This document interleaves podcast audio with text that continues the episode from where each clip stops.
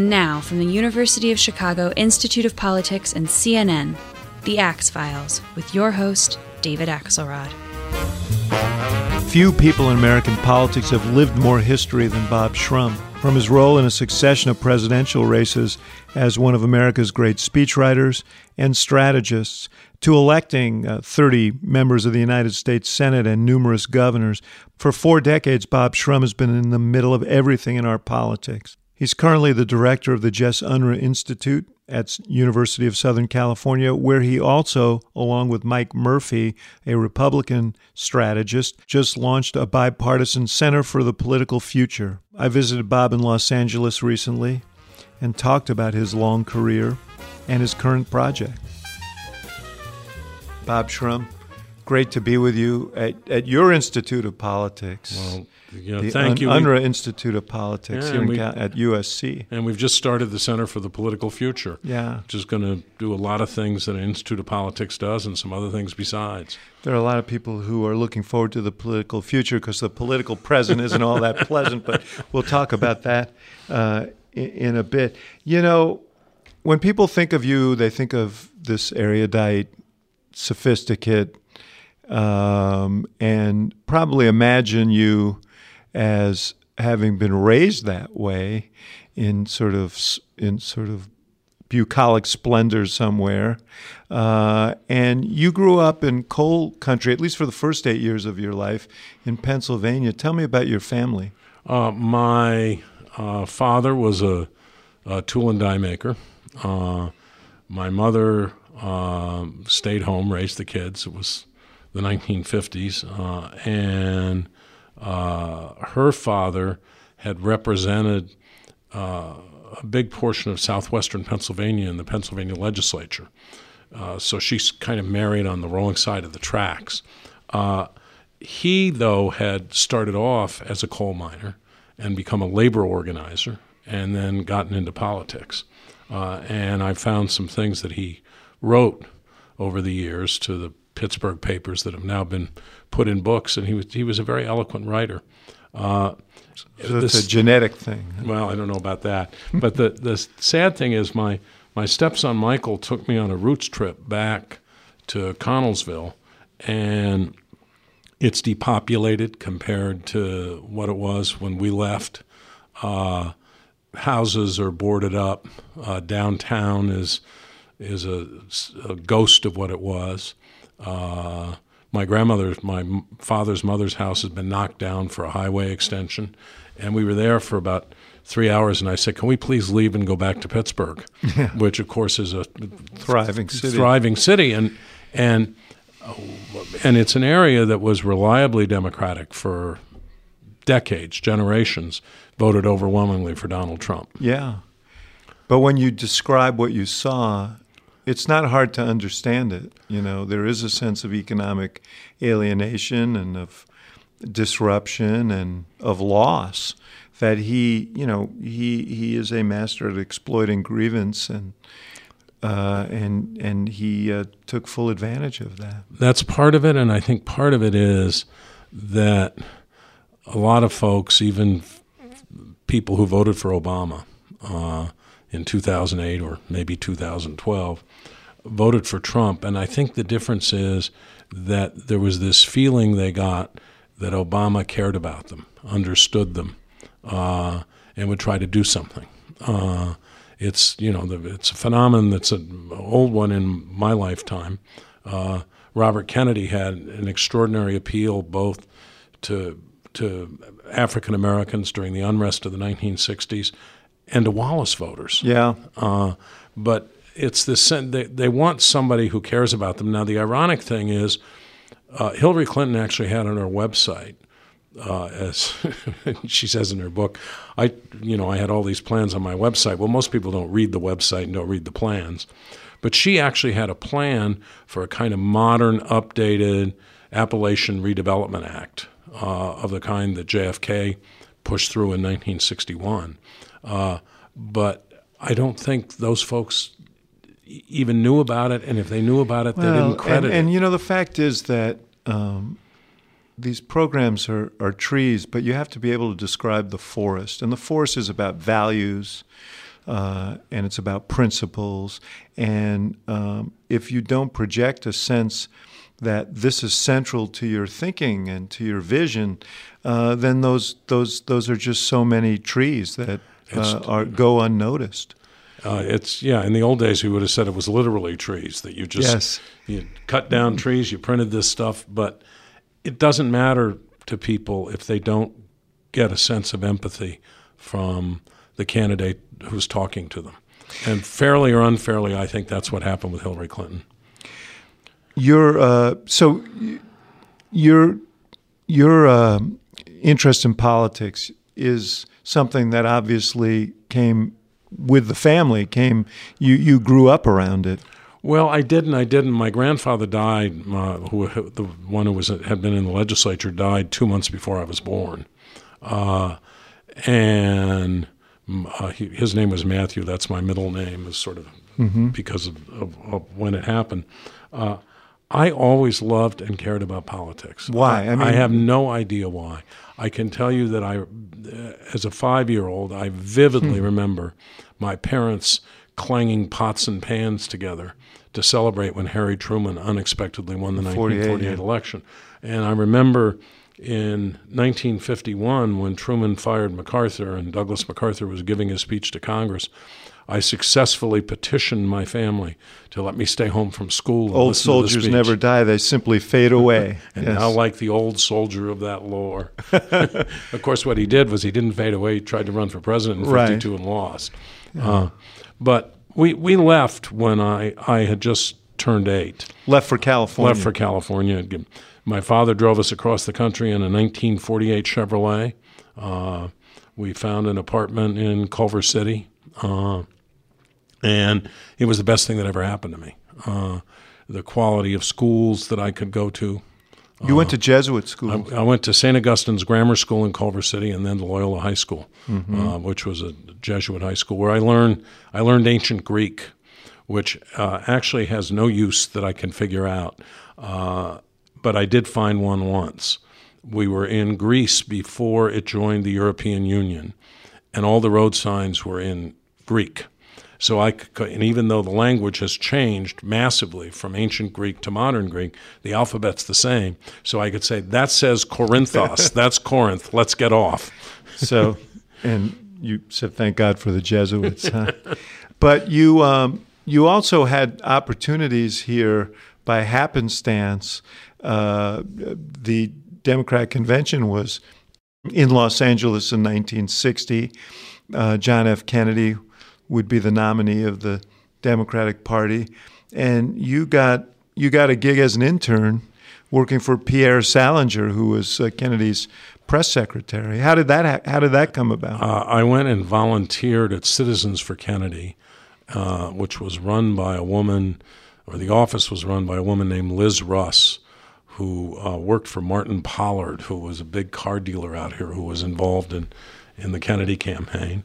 And when the campaign moved into the Biltmore Hotel, she sent me over to work for Pierre Salinger. And uh, one of my jobs, uh, and this tells you how much politics has changed, how much our sense of insecurity and, and danger uh, prevails now. One of my jobs was to take people up from Salinger's office to uh, to JFK suite, uh, which was supposedly secret, although lots of people knew where it was. And so I, I met Hubert Humphrey because I took him up to, to the suite. And I took Averell Harriman up to the suite, and he said, Have you ever met Senator Kennedy? And I said, No. Uh, and so we knocked on the door, and uh, uh, JFK answered the door. Uh, I can tell you that he did fill a room. I mean, his presence was was magnetic. Uh, and he said, "Who's this?" Averell said, "Well, he's working for you. He's never, he's never. I shouldn't say Averell, although he became a friend of mine. yes, I know you were very close to Yeah. Pamela Harriman. Yeah, and he he. So I got in a conversation, and he said, "You know, where where are you going to go to school?" And I told him I thought I was probably going to go to Georgetown. He told me his brother-in-law Steve Smith had gone there and loved it. I Steve told me many years later that he didn't like it at all. uh, and then he said, "Well, tell me how you you're working here. What how does that work? What are you doing?" I said, "Well, I take the first bus in the morning." from Culver City down here. I take the last bus home at night, uh, and I'm having the time of my life. And so it, it, was a very nice conversation. I go downstairs, and uh, Pierre Salinger looks at me and says, "You know." You're supposed to take people up there. You're not supposed to go in and talk to the candidate. What is your mother's phone number? So I had to give the phone number and called my mother and said, "Is it all right if we give him a, a hotel room?" Uh, and which I actually shared with a Coca-Cola machine. I still remember. uh, and uh, if we give him some money for food, uh, and she said, "Sure." So it was Just on it was, orders was, from was on orders from the candidate. Yeah, I mean that's what happened. But he was he was you know he was he was teasing Salinger. Yeah, you know he was a nice kid. like, nice not holding probably. up uh, appropriate work standards for I, the I young don't, people. I don't know what he said to him, but when and he and and Pierre wasn't really mad at me. I mean, You did go to Georgetown, and you arrived there in the midst of the Kennedy period.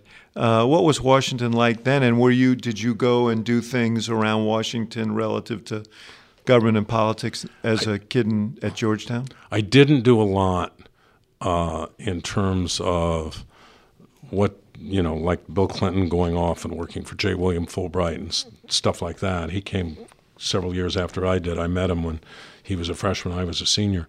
But uh, I I got very involved in college debate, and I also got very involved in debating on campus. We had something called the Philodemic Society, uh, and we would meet every week and we would have debates. Why, why were you drawn to that? Was it part of your interest in politics? Uh, when I was growing up here, uh, everybody was discovering the new sport of surfing. Uh, I am not, uh, as I once told a German ski instructor who tried to teach me how to ski in Switzerland, he said, You are sportif. No? And I said, No. Uh, and so for me, it was books and at a competitive level, high school debate. And that just carried over into college. But the other thing we did was every week the Philodemic Society had debates. And Georgetown at that time was probably, even though it was Catholic and Kennedy was Catholic, it was probably 60, 65% Republican. Uh, and it, it was an expensive school. I mean, I had a scholarship, but it was an expensive school, and kids came from pretty well off families. And so we had these vigorous debates every week about uh, about politics, uh, and uh, I did. I do remember that the first night I was there, and it's very different now when you go to college now. You know, my stepson took a college tour. Everybody takes a college mm-hmm. tour. You go around and look. First time I ever saw Georgetown was the first day I arrived to go to school. You know, you weren't going to fly from right. Los Angeles to Washington D.C. to look at the place. So that first night, uh, of uh, someone who was a friend of mine who I knew actually from high school debate, who was in my class, uh, he and I went down and stood on the Capitol steps where the inaugural address had been given. Uh, I think it's hard for people who weren't alive then, even though it's so powerful if you watch it in film, to understand how deeply that speech touched a lot of people in my generation. Uh, so that, that's one of the first things I did. But I spent I spent most of college uh, half studying uh, and debating over and over and over again, mm-hmm. national debate tournaments. And were there people that you debated who ended up you saw emerge in politics later? I'll give Wes Clark was the best debater I ever. Really, the, the General Wes, Clark. That West that West Point ever had. Uh, huh. uh, West Point was always at a disadvantage because the cadets had no time and debate required a lot of time. You had to do a lot of research, you had to do a lot of preparation, and you didn't have Mr. Google to help. Mm-hmm. You know, I mean, you had to go to the library and do it yourself. Uh, but Wes Wes Clark was a, on the other hand, really, they had lethal training, which must have been intimidating. he was uh, he was good. Huh? He was a very good debater. Yeah. Yeah.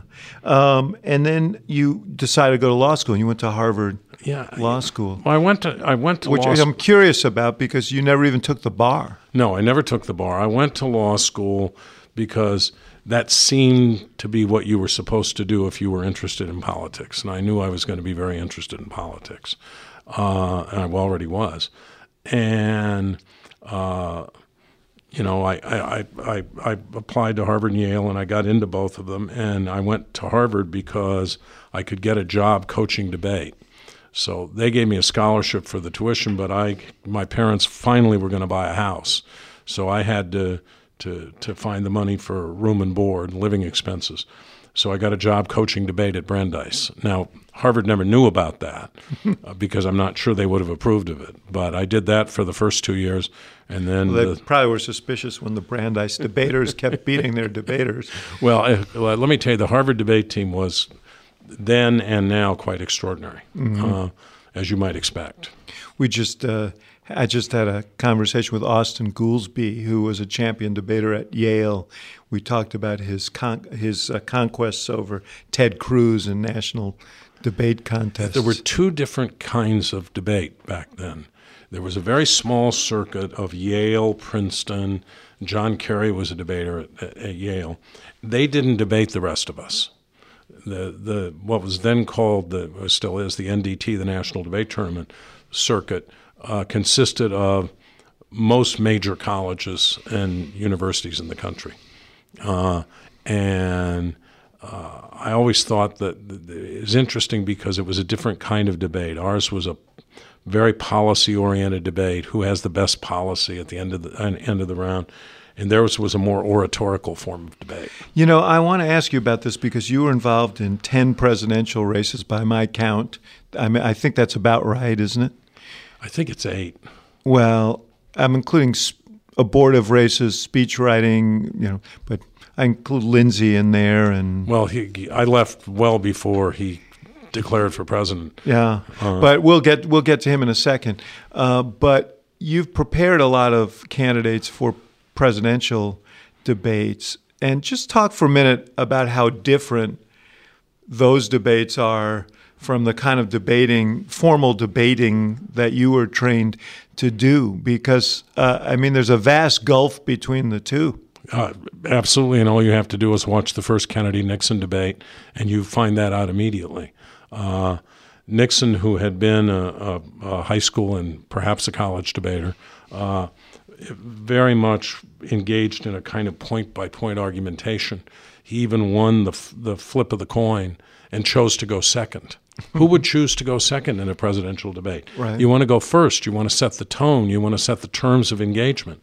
Uh, and I think that they're very, very different. Uh, what you have to think about, and you've done this too, what you have to think about when you're engaged in presidential debate preparation, uh, aside from the obvious things, what's the other guy going to say, et cetera, is first of all, what are the big themes? What's the big message? Can you get it across?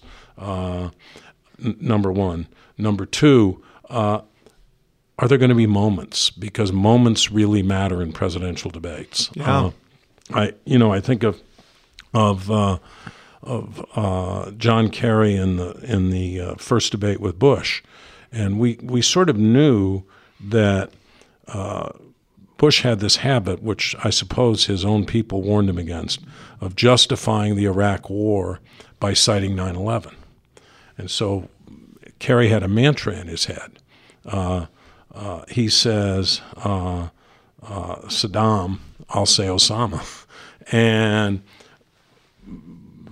about two thirds of the way into the debate, I think it was, Bush did exactly that. He said the reason we went into Iraq was the enemy attacked us, and Kerry flattened him. Said, you know, Os- Os- uh, Saddam Hussein didn't attack us. Osama bin Laden attacked us. Uh, and Bush made the, then what I think is a classic mistake of trying to redeem himself by saying, "Well, I knew that. I knew that."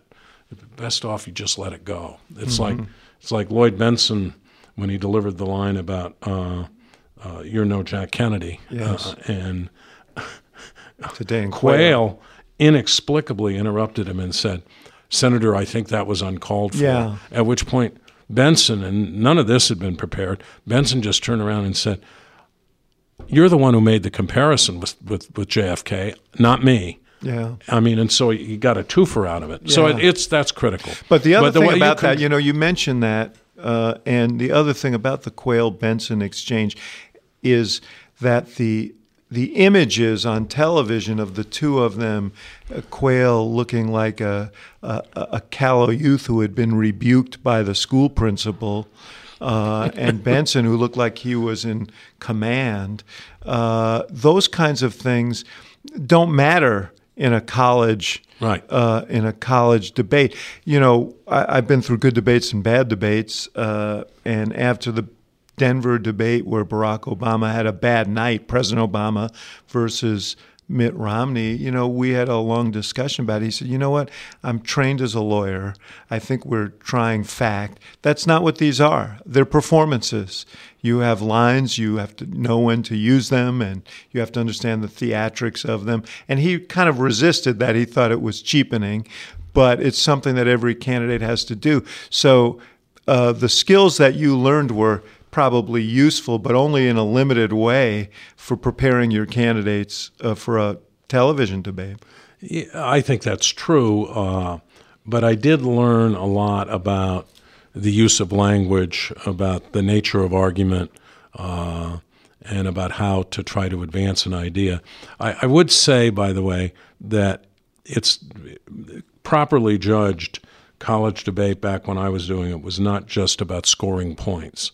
It was about who in the end won the big idea. So that's mm-hmm. the one similarity yeah. that I that I would cite between them.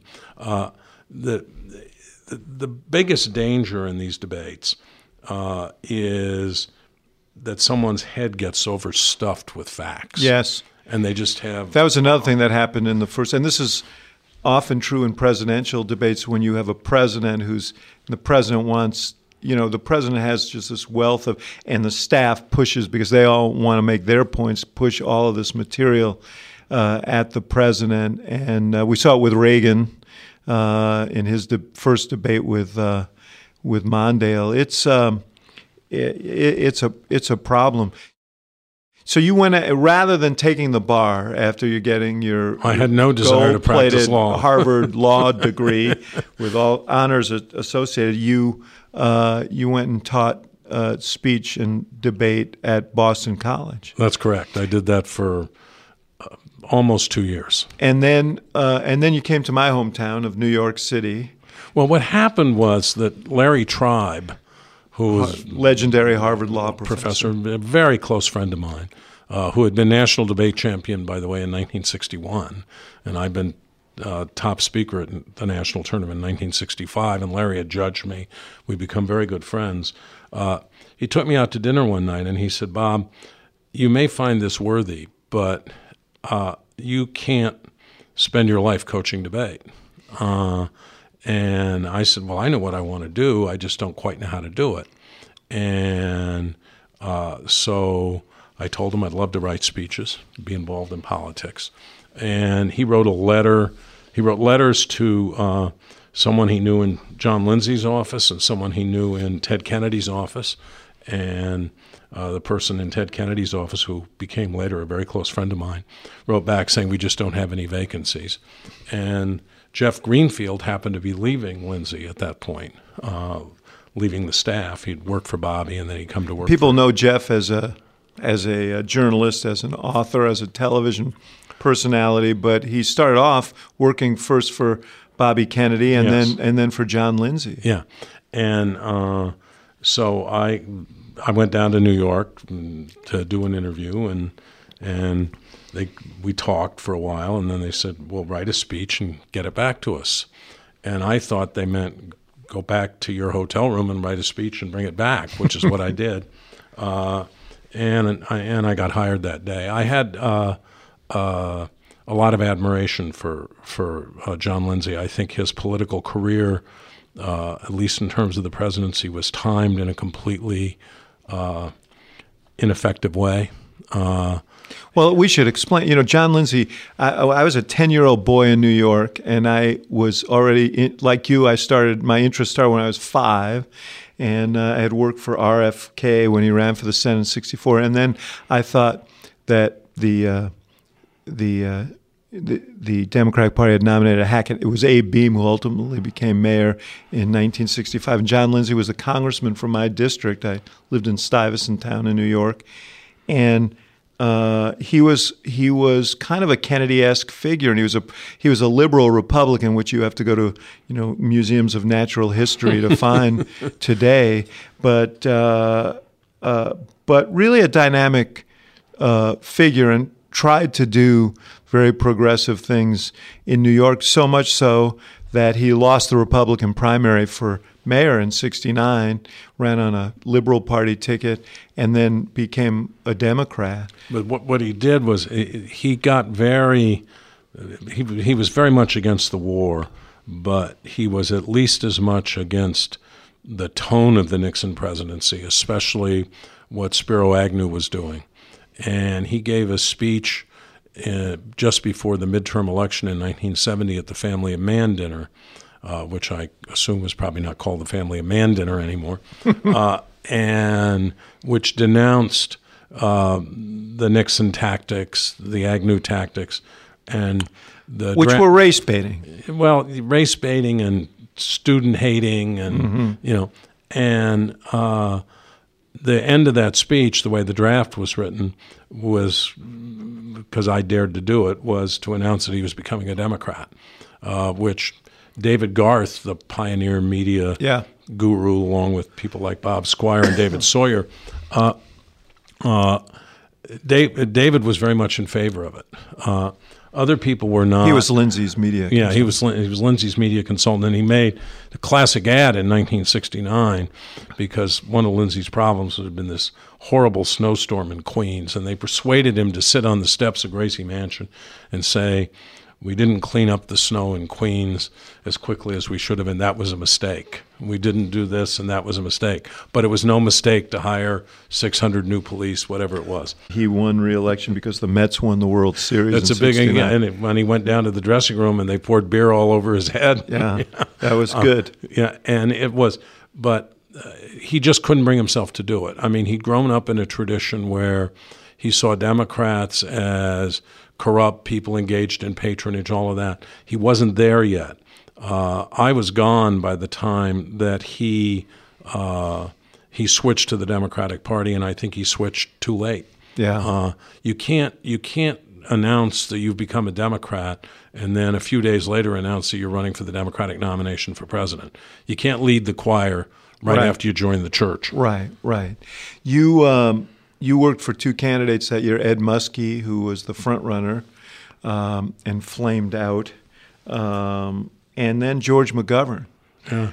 Uh, it's interesting because I, I, I, had made this decision that I was going to leave and, and, and go work uh, in Washington for presidential candidate, and it was going to be Muskie. And I w- went to Jack Newfield's wedding. Jack Newfield was this extraordinary yeah. writer uh, guy, column Voice. in the Wash in the Village Voice, but wrote amazing books as well.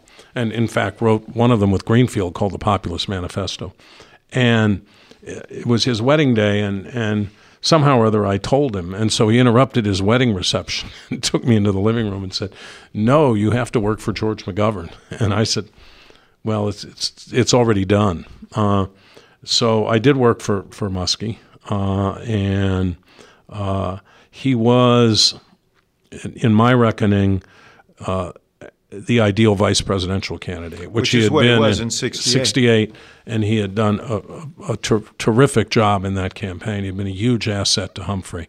Uh, when protesters, anti-war protesters, interrupted him, uh, he would invite them up to the stage to say their piece. Mm-hmm. Uh, and he gave a brilliant speech that Dick Goodwin wrote uh, on uh, the eve of the election in 1970, uh, which I think contributed to Republicans the Republicans' poor showing in that election.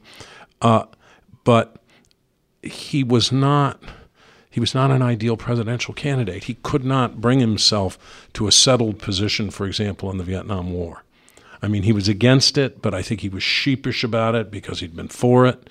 Uh, you know, he it, it, it, was a very tough thing. So it wasn't until late in the primaries, when he really didn't have much of a chance with, in, in Pennsylvania, that uh, uh, he gave a really tough anti war speech, which actually had a lot to do with my going to work for McGovern because there was a line. Did, and you wrote that speech. I did write most of it. Yeah, mm-hmm. there was a, there was a line in it that said, "Which of us, if his son asked him for bread, would uh, give him a stone?" Uh, it's a line from Scripture, and then played off of that. You know, our sons have asked for life, and we've sent them to an Asian jungle. Uh, and uh, George McGovern heard the speech and apparently said to Frank Mankiewicz, "Find out who that guy is. I would like to hire him." Uh, mm-hmm. And uh, so that's how I ended up working for you. Uh, you for McGovern, you, who became one of my closest friends. He a very decent man. Yeah. Uh, you know, he's associated with this rout in 1972, some of which we now know was the result of chicanery, but but it, uh, nonetheless, it was a it was a painful defeat. One of the things that happened that maybe was a metaphor for that was you wrote this uh, very powerful speech uh, with the refrain. I think it was entitled "Come Home, America." We didn't stick a title on it, but uh, but that was the refrain that everyone re- remembered. If they happened to be up at three in the morning when he ended up delivering that speech at what at a kind of tumultuous convention in Miami in 1972. How painful was it to be the writer of that speech when you realized he was going to deliver it in the middle of the night? Well, it was very painful, and people tried to figure out if there was anything we could do. Could we interrupt the vice presidential nominating process, which had become chaotic, where everybody had been nominated, everybody and his brother had been nominated, uh, and have him give the speech? Could we? uh, do it the next night, but we didn't have the auditorium and people had plane tickets. So we, he gave it in, it was prime time in Guam when he gave it. Uh, and, and uh, uh but that was part of what happened. Uh, the uh, fact that Senator Eagleton had. yeah. Yeah. He, he, his running mate, Tom Eagleton, it was disclosed, had mental health issues and had had electroshock therapy for that something that I look back at now and I, I, I, realize how shameful that is. And we still have all this progress to make in recognizing uh, mental illness as an illness. Uh, like but that cratered, illness. the, but that cratered the campaign, right? And, and uh, I, he would have lost. There was no way we were going to win that election, in my view. He would have lost, but he might have carried 10 states. Yeah, he only might have gotten 45% yeah. of the vote yeah. or 46% of the vote. you know. One of the things that political happened, future. He, he was, uh, before he became a candidate, and his candidacy accelerated the movement to democratize the nominating process. Uh, it was a re- rebellion against bossism in the Democratic Party, the sense being that in 1968, that the bosses, Mayor Daley and others, controlled the convention, and there needed to be more, uh, more uh, democratization of the, the process so that voters would have a greater say at the grassroots. I, and I was all for that. Uh, I believe that was important. I want to ask you, because you're a person with a sense of a great sense of history, and you've also been associated with these movements. Uh, do we do we go too far in that regard. I, I find myself, and I'll probably get notes about this for saying it, sometimes a little nostalgic for the smoke-filled rooms because the smoke-filled rooms uh, produced, you know, some pretty extraordinary candidates. When professional politicians got together and said this person could win, well, and govern. Well, the first thing I'd say to you is I don't think Barack Obama ever would have been the Democratic nominee he would for not president have. under the old system. He would not have. And what what really and and if you look at you know Franklin Roosevelt took I think it was five ballots it might have been four to get nominated in 1932. Democratic Party had a two thirds rule because it gave the South a virtual veto over who the nominee was, uh, and in the end he got nominated as part of a deal that was brokered by uh, Joseph P. Kennedy uh, and William Randolph Hearst uh, to to to give California and Texas delegations to him in return for choosing John Nance Garner, then the Speaker of the House, as Vice President of the United States.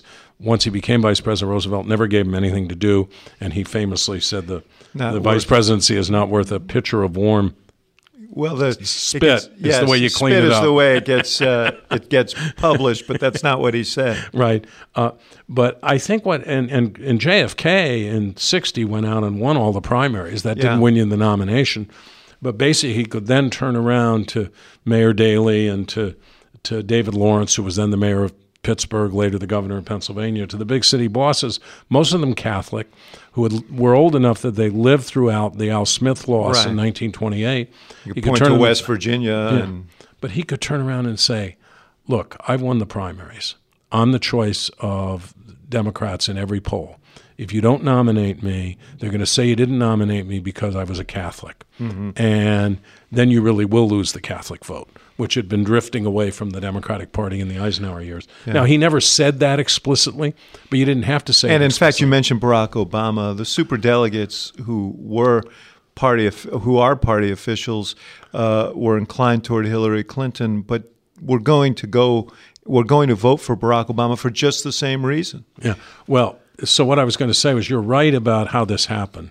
When Humphrey was imposed uh, as the nominee by the big city bosses in 1968, uh, and by the way, Mayor Daley actually made a run at getting Ted Kennedy, who was then that. only 36 years old to, Yeah, to, to take the to nomination. Bill Daley, he was there, I think, and witnessed the conversation. Yeah, well, and, and and Bill told me a story once about you know coming home and he was like 17 years old and finding all these Kennedy signs in the basement saying I thought we were for Humphrey, but uh, Ted Kennedy decided he didn't want to do it for understandable reasons and probably not some other reasons that I think in retrospect he probably would have put aside, uh, but there was so much anger that one of the promises was that there'd be a party reform commission. Yeah. And the, the Party Reform Commission basically, to this day, most of its decisions stand. Yeah. It's been modified, uh, but it basically said that you could no longer have a system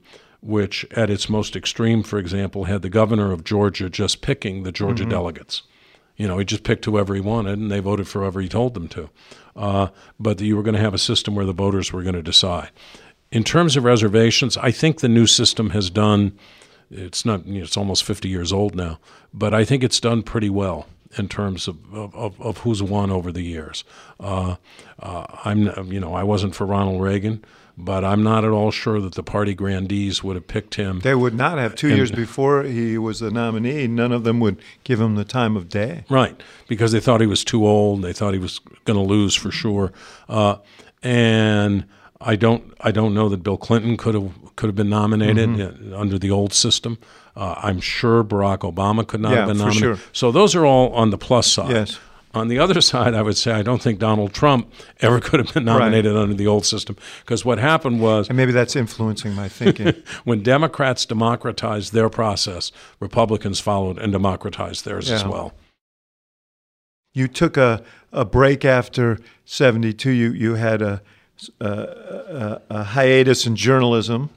There, I remember reading some of your pieces. I think, in, is this possible? New Times Magazine. I don't Yeah. think it exists anymore. No, it didn't exist. We got closed down uh, right after we won the National Magazine Award. Yeah. Uh, and uh, Frank Rich was there. Janet Maslin was there. Some great Bob journalists. Anson was Yeah. there. There were some very interesting people. They also did something. They, they, I think they ran a piece on the ten dumbest oh, senators in Washington. One of them, and the the winner was Senator Scott from Virginia, who called a press conference to deny that he was the dumbest person in Washington, thus proving that he deserved the honor. and guaranteeing that a magazine that had a circulation of about 125,000, so suddenly the news reached the entire country. You you spent three weeks working for Jimmy Carter. A little less, actually. 1976. Okay, but who's counting?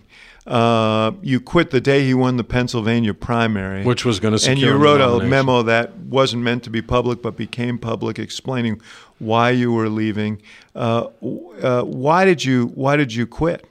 Well, I, I have some real admiration for the way Jimmy Carter has conducted himself since his uh, presidential days, uh, and he's ill right now. Uh, I left because I th- I did not believe that he had any defining purpose in running for president other than becoming president. And yes, he had religious values, but he didn't have, the, in my view, the the kind of public purpose that was going to inform a presidency. Uh, he, he saw it as, in some ways, as a zero sum game, I think, which is you could take a yellow legal pad and for every policy you could draw a line down the middle and you could say, here are the arguments for it and here are the arguments against it. I don't think the presidency operates that way. I don't think you can operate it that way. Uh, so I left, and the line that got quoted from the uh, the letter was, "I'm not sure what you believe in other than yourself," uh, and I wasn't sure that I would ever be back in politics again. Uh, and that's when I went to work for New Times. Mm-hmm. Uh, four years later, uh, you were deeply involved in a campaign to unseat Carter, uh, an, a Herculean task to unseat a sitting president in his own party's primaries, working for uh, Ted Kennedy. You know, I'm interested in one aspect of it, which, you know, Ted Kennedy, as we'll talk about in a second, became, you know, arguably one of the five greatest members of the United States Senate in history, most productive, most respected, and so on.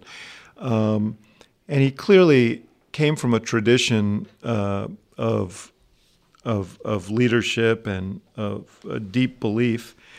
Uh, and yet, the beginning of that campaign started with this interview with Roger Mudd. Were you working with him at the time? When no, I came to work uh, not long after that, but I knew about it because people were talking about it all over Washington. So, how is it that he could not answer the question why he wanted to be president? Well, I, would say two things about that. Uh, first of all, uh, he believed that the interview had originally been set up uh, just before he took all of the next generation Kennedys on their annual camping trip. Uh, he was uh, up in Hyannisport with basically little or no staffing. Uh, and had I already been in the campaign, had I been there and had I had the authority, I would have listened to the first question. I would have walked back into the house. I would have come back out and I would have said, There's a phone call for you. Mm-hmm. And that would have ended the interview. Uh, but uh, so that that's part of what happened. I think the other part of it is that he wasn't about to announce on television. And if you listen to uh, to the answer to that question, it's not nearly as bad. It's not great, but it's not nearly as bad as Lore made it mm-hmm. almost immediately. Mm-hmm. There are pauses uh, and halts in the answer, as there were, by the way, quite frequently with Robert Kennedy when he was being interviewed. But it became a big deal. Uh, but he survived that. I mean, we still had a big lead uh, starting off in that campaign. And uh, I think what got us in terrible trouble uh, um, was the hostage crisis mm-hmm. because President Carter uh, basically said, I won't debate, I won't campaign. I'm going to spend every waking moment of my day working on the hostages in between having people come from Iowa and mm-hmm. New Hampshire to the White House. Uh, and uh, the irony for Carter was that I think the hostages saved him in Iowa. A vote for Jimmy Carter became a vote for the hostages, a vote for standing up for America. And got him a sufficient lead in the delegates that, as you know, under the proportional representation system, if you start to fall behind, it's very hard to catch it up. It is, yeah. And so that when on, on what was then Super Tuesday, when Kennedy won five of the eight states, including the big states of California and, and New Jersey, it just didn't matter. I mean, you just couldn't get a sufficient number of delegates. So I, the hostage crisis had a lot to do with this. And then there was one other thing that uh, was our fault uh, and entirely our fault. Uh, Kennedy was so far ahead, and as you know, the temptation in politics when you got like 60% or 65% of people for you is don't alienate anybody. Well, Edward Kennedy was the single worst politician I ever met in my life at saying nothing. Uh, if if he believed in something, he could be so powerful and he could be so persuasive.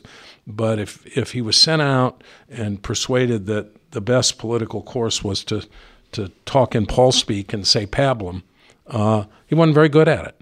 Uh, and it wasn't until after he lost Iowa that he found his voice in a speech he gave at Georgetown University, uh, where he came out for some pretty tough economic measures and came out against uh, the, the, the, the, the boycott of the Olympics that President Carter imposed after the Soviet invasion of Afghanistan, the wheat embargo. He closed quickly. I mean, the convention in 1980 was a tumultuous scene because there was an effort to un, unlock the delegates and let them vote uh, for the candidate of their choice at that moment, and there was a lot of suspicion that Kennedy might actually win. Well, that's why the Carter people were intent on not letting him speak until after that rules fight was settled on Monday night. And he did speak, and you wrote that speech. It may be the I, most. I you, helped. I helped on that speech. Well, well, he gave you credit for the speech. So I, I, mean, and that's pretty rare when candidates do that. Uh, and uh, you can probably recite from heart the closing lines uh, of that speech.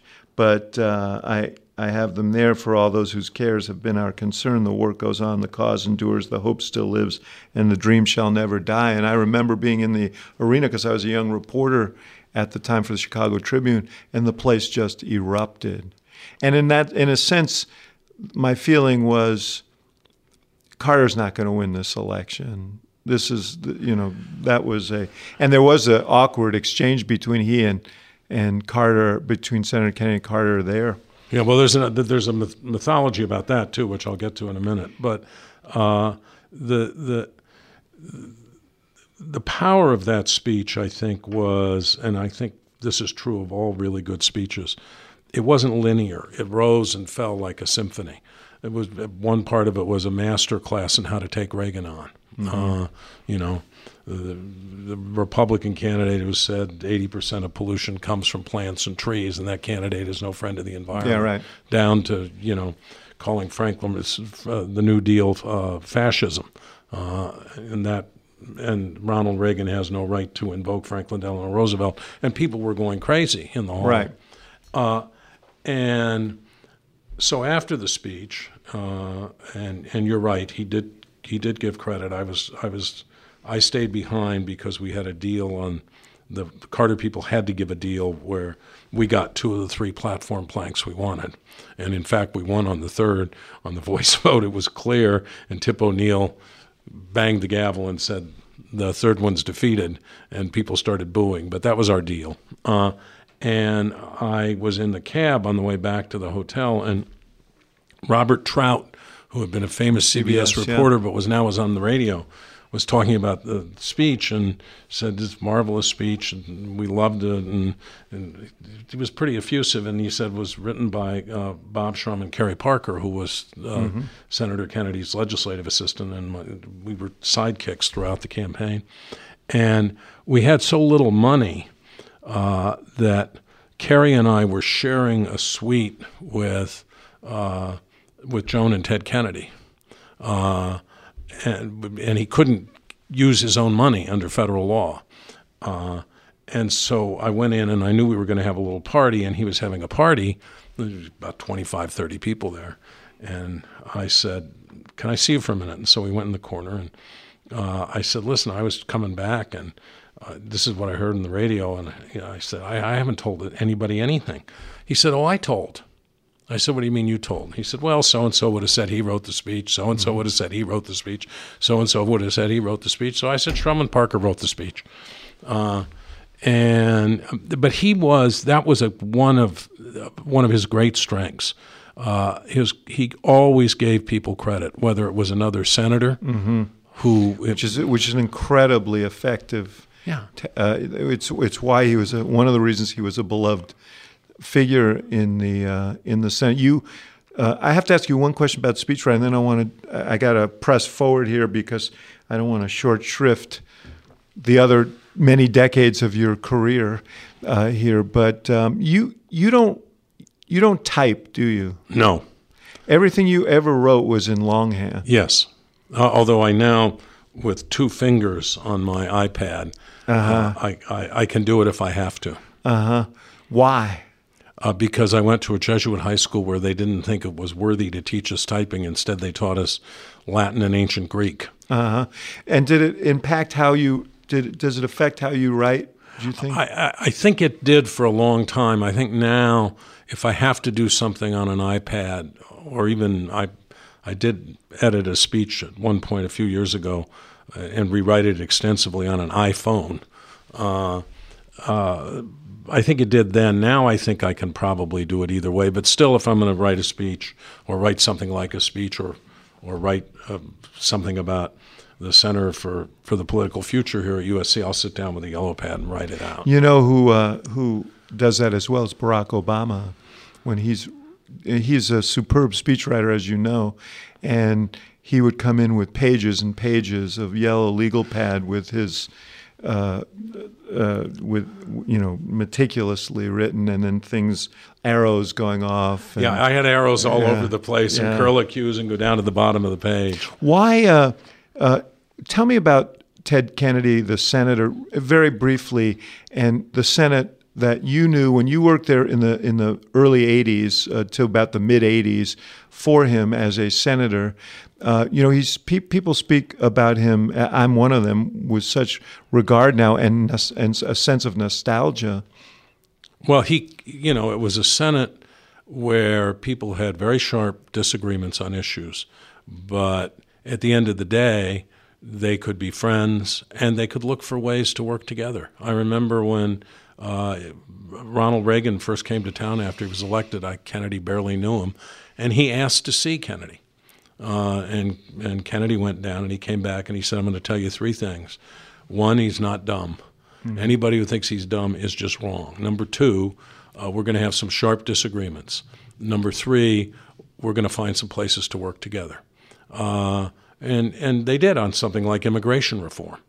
Uh, so that was it was a different kind of place than it is now. And you know maybe Trump is obviously a, a, a, a huge breaking point, but you could see it beginning to come apart. I mean, in 2006 and seven, when uh, Kennedy and McCain tried to do immigration reform together.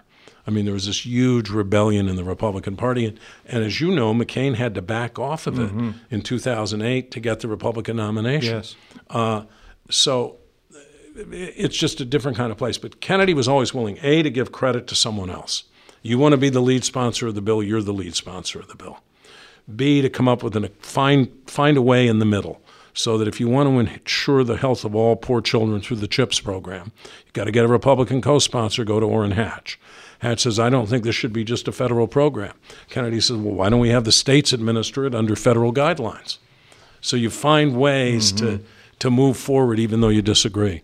Uh, the other thing, and I'll I, and I know we're pressed for time. The other thing was he was he was great company. He Yeah. was he was a fabulous friend, and he was a lot of fun to be around. You, uh, speaking of fabulous, you, I, I was a practicing media consultant. You were kind of a legendary figure in the years that you were doing campaigns. You elected, I think, 30, you and your colleagues elected 30 senators and umpteen uh, governors and so on.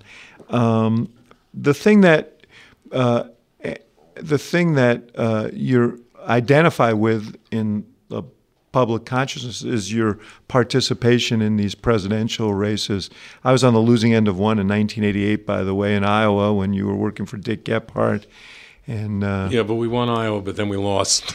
yeah, um, but um, and one of the things that comes up, By the way, that ad you made was Simon and the bow tie. yeah, Cartoon ad was one of the best ads ever made. Thank you, thank you. I did not. Ask, I wanted. I want to assert that I did not ask you to say that. um, no, and and the the, ta- the the ad you made about the Hyundai's for Dick Gephardt was one of the best ads ever. That finished with "It's your fight too," which leads me to this next point. The you are a person of strong views, principles, ideas, uh, and they're they're very much populist in nature, uh, and. Uh, these themes tend to travel from campaign to campaign, and the question becomes: Do you do you fit the campaign to the candidate, or do you look for candidates who fit your rubric, or do you try and jam your? I'm not a purist. Uh, I, you know, uh, by no stretch of the imagination would you say that Bill Nelson is a populist candidate. Uh, he's a moderate, moderately progressive Democrat, uh, and he's a good friend, and I was proud to work for him. Has a tough race right now. He does have a tough race right now, uh, and a lot of the Florida. outcome I think depends on whether or not the blue wave is a tsunami or a splash pool. Uh, but uh, so I, I- I don't think it works to to impose. In fact, I'm, I'm not going to mention the the, what I'm thinking of because it did happen once. I don't think it works to impose a message on a candidate. I think it has to be what the candidate's about. It has to be authentic. People people figure it out. Yeah. But this people versus the powerful theme is one that seems to, well, has animated you throughout your. Yeah, that line was it was actually a line originally in a Kennedy spot in the '94 campaign against Mitt Romney, and we adapted it uh, for Al Gore, and it actually was who Al Gore was. I think Al people. I think a, people forget the fact that his father was one of the great populist yeah. Democrats uh, ever, and, and, there is that element of him. And Carter Eskew, was my partner yeah. in, in, the Gore campaign, had this great description of Gore as a futurist populist, mm-hmm. uh, which I think is what he is. Uh, in fact, he wrote a piece in the Washington Post a couple years afterwards saying he wished he had emphasized more the people, not the powerful. He, that, he that, was getting pushback from that must have been White an extraordinarily painful race, uh, the way it ended. Um, and you know, I, I will say this to you because I say it behind your back. Uh, I am very aware of the fact that there are a lot of vagaries in politics, and one often gets too much credit. And you know, you, are never as smart as you look when you win, and you're never as as dumb as you look when you lose. But that race, history will show whatever you feel about the Supreme Court and so on. That uh, George W. Bush won by 527 votes in the state of Florida, uh, and if 528 uh, people had thought it important enough to go and vote, uh, Al Gore becomes president. History is changed in a dramatic way. Drastically. Probably no Iraq war, way down the road on climate change, um, you know, and, and, and maybe not squandering a $2 trillion surplus. I say that, I always have to say parenthetically, I have a lot of personal affection for Bush because of the way he treated us in the transition and his regard for, for the office, which I think is notable today for its absence. Um, but but you personally, uh, I always say, you know, uh, 527 votes, and Bob Shrum goes home and takes the hits for it. Karl's a genius. Karl Rove's a genius. And and four years later, you came very close in the Kerry campaign.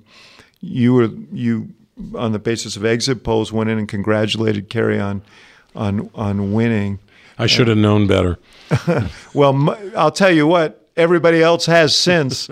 so, uh, but how does you've had enormous success and enormous impact in politics, uh, and and yet we're thwarted in all of these presidential races. How how how do you regard that? How do you process that? Well, I think first of all you have to recognize that you shouldn't be in politics if you don't realize that every two years or four years it could break your heart. Uh, secondly, if you really care about the things and the issues uh, that you say you care about and that you go to work for a candidate for, uh, that in itself is some reward. Uh, and third, I always jokingly say, at least in the case of 2000, that Gore's the the, the, the one candidate in modern history who got uh, elected and not inaugurated. Mm-hmm. I think mm-hmm. you could argue that that's true of the 1876 election too, but that's a, that's a different story. Finally, um, give me just a, your perspective on the politics of today. I'm uh, well. One of the reasons we're starting, uh, you know, you have a fabulous Institute of Politics in Chicago. One of the reasons we're starting the Center for the Political Future here is because we have such a corrosive atmosphere in our politics now, and what we want to do is model and hopefully advance a dialogue that respects where people respect each other and they respect the truth. We have a fact free politics today. People can believe whatever they want to believe, and they can find a media outlet that will tell them mm-hmm. uh, to believe it. Uh, so, uh, now, how, on the other side of that equation, I would say that among students on this campus, among people uh, that I talk to all the time, I've never seen such a level of energy and commitment to get involved, to vote, to do something. Uh, and the system may be self corrective. In Watergate, it was self corrective. And what you have to hope here is it's self corrective. But I mean, the very idea, and you were in the White House for all those years, that a senior administration official would write an anonymous op ed in the New York Times basically saying that the president is. Right, that the escalator uh, isn't stopping at every floor. Yeah. yeah. Yeah. I was trying to look for a polite way to yeah. say it. That's nice. Yeah. yeah. Yeah. Yeah. No, I think, look, if you and I both deeply believe in democracy and in this system as imperfect as it is, there's going to be a test of this in November, and we'll see. Uh, and we'll see what happens. We should point out you're doing this uh, new uh, program with Mike Murphy, uh, who has been on the board of the Institute right. of Politics, still is, and he's at the University stay. of Chicago. Said to me, said to me, "Do you we, have any problem if I stay?" I said, "Certainly not." We we appreciate we appreciate that, uh, but uh, a Republican and a Democrat who both understand the need for for for compromise, for collegiality, for a sense of mutual regard, even if we have deep disagreements. Hopefully, we can recover that. But uh, uh, I, I, appreciate that, as always, you're doing your part, Bob. So thank you. Love doing this uh, podcast with you. Good to be with you. Thank you for listening to the Axe Files, part of the CNN Podcast Network. For more episodes of the Axe Files, subscribe on Apple Podcasts, Stitcher, or your favorite podcast app. For more programming from the University of Chicago Institute of Politics, visit politics.uchicago.edu.